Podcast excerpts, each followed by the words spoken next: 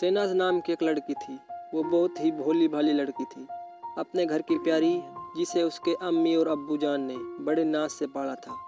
वो अपने घर की अकेली संतान थी। उसकी हर फरमाइश उसके अम्मी अब्बू पूरी किया करते थे। वो बहुत ही चंचल स्वभाव की लड़की थी। बहुत ही खूबसूरत थी। ऐसा लगता था जैसे बड़ी फुर्सत से उसे बनाया गया है। बचपन से ही वो खेलने के लिए गाँव के पास वाले कब्रिस्तान की तरफ़ जाया करती थी।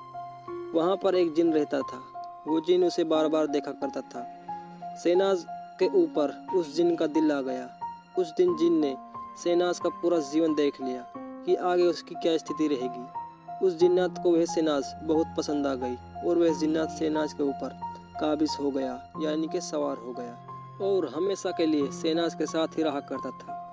एक दिन सेनाज एक बगीचे में खेलने गई और वहीं पर एक इमली के पेड़ के पास इमली के लिए कई लड़कियों के साथ चली गई और इमली बिनकर सारी लड़कियाँ वापस आ गई, पर सेनाज वहीं पर रह गई। वहाँ से जब वह सेनाज वापस आई तो एक लड़की ने उससे पूछा सेनाज तू किधर रह गई थी? तो उसने कुछ नहीं बोला। सेनाज उस लड़की को जिसने उसे पूछा था, घूर रही थी। उसके घूरने से सभी डर गए कि ये सेनाज को क्या हो गया है। इतना सुंदर सा दिखने वाला चेहरा, मानो शैतान का चेहरा कैसे हो गया? कुछ ही देर बाद सेनाज अपने आप बेहोश हो गई। उस पर पानी छिड़का गया और जब वह होश में आई तो उसे हकीम के पास लेकर गया। हकीम ने कुछ दवा लिखी, कुछ दवा दी। हकीम की दवा का कोई असर नहीं पड़ रहा था सेनाज पर। और सेनाज फिर से बेहोश होने लगी। सेनाज को लेकर उसके अब्बू एक मुर्शिद के पास गए। उन्होंने मुर्शिद को सारा हाल बत सुनाया और मुर्शिद ने देखा कि सेनाज के कोमल अंग पर कोई जिन काबिज है। मुर्शिद ने अल्लाह से दुआ की और ताबीज दिया सेनाज के लिए। सेनाज को थोड़ा आराम तो हुआ, मगर बार बार उसकी तबीयत खराब होती रही। अम्मी और अब्बू बार बार सेनाज को कब्रिस्तान की तरफ़ जाने से मना किया करते थे, और सेनाज ने बगीचे की तरफ़ जाना भी छोड़ दिया। लेकिन वो जिन अभी भी सेनाज के ऊपर काबिज था, वो जिन सेनाज की खूबसूरती पर दिलो जान से फिदा था, और वो उसे छोड़ना नहीं चाहता था। काफ़ी समय बीत गया सेनाज अब जवान हो चुकी थी, और उसकी उम्र निकाह की हो चुकी थी।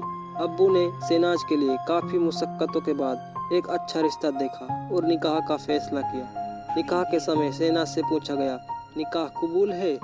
तो सेनाज ने कहा, कबूल है। और उसके सोहर से जब पूछा गया कि निकाह कबूल है तो उस समय जिससे निकाह हो रहा था, जिन उसके ऊपर सवार होकर बोला, कबूल है। किसी को क्या मालूम था कि निकाह किसका हुआ और किसके साथ हुआ। सेनाज अपने सोहर के घर गई और उसका बहुत अच्छा इस्तकबाल हुआ।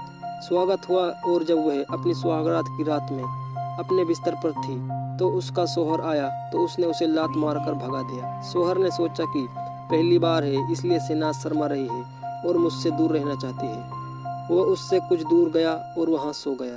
अब क्या था, जिन सेनाज के साथ सुहागरात मना रहा था, सोहर बेचारा दूसरी जगह नींद में सो रहा था। सेनाज के ऊपर जिन ही सवार होकर सेनाज के ज़रिए उसके सोहर को लात मारकर भगाया था। बेचारे सोहर को क्या पता था कि उसकी बीवी पर जिन काबिज था। ऐसा कई बार हुआ, बेचारा सोहर लाचार था। वो अपनी लाचारी किसी को बता भी नहीं पा रहा था। एक दिन सेनाज फ्रेश होने के लिए वॉशरूम गई। उसे वॉशरूम में गए, काफ़ी देर हो चुकी थी तो घर वालों को कुछ समझ नहीं आया था। उन्होंने वॉशरूम का दरवाज़ा तोड़ा तो सेनाज को उन्हें वहाँ बेहोश मिली। और वो बहुत ही बुरी हालत में थी। असल में जिन उसके साथ उस समय वहाँ संबंध बना रहा था, ऐसा कई बार हुआ तो उन्होंने एक तांत्रिक को बुलाया और सेनाज को दिखाया। तो तांत्रिक ने भी जिन को पहचान लिया, पर वह तांत्रिक उस जिन का कुछ ना कर सका। घर वाले बहुत परेशान हो गए थे। उन्होंने एक से एक तांत्रिक को दिखाया। वो मंदिर, मस्जिद, दरगाह के चक्कर लगा लगा कर थक गए थे। जिन ने सेनाज को नहीं छोड़ा, वह साफ़ कहता था, मैंने इससे निकाह किया है। ये मेरी है और मैं इसे साथ ले जाऊँगा। सभी घर वाले काफ़ी परेशान थे, पर उस जिन्नात पर किसी की ना चली। एक दिन अचानक जिन ने अपना काम कर ही दिया और सेनाज अपने घर वालों को छोड़कर दूसरी दुनिया में चली गई। घर वालों के लिए सेनाज एक सपना बनकर रह गई। दोस्तों, इस दुनिया में अच्छे जिन भी होते हैं और बुरे भी।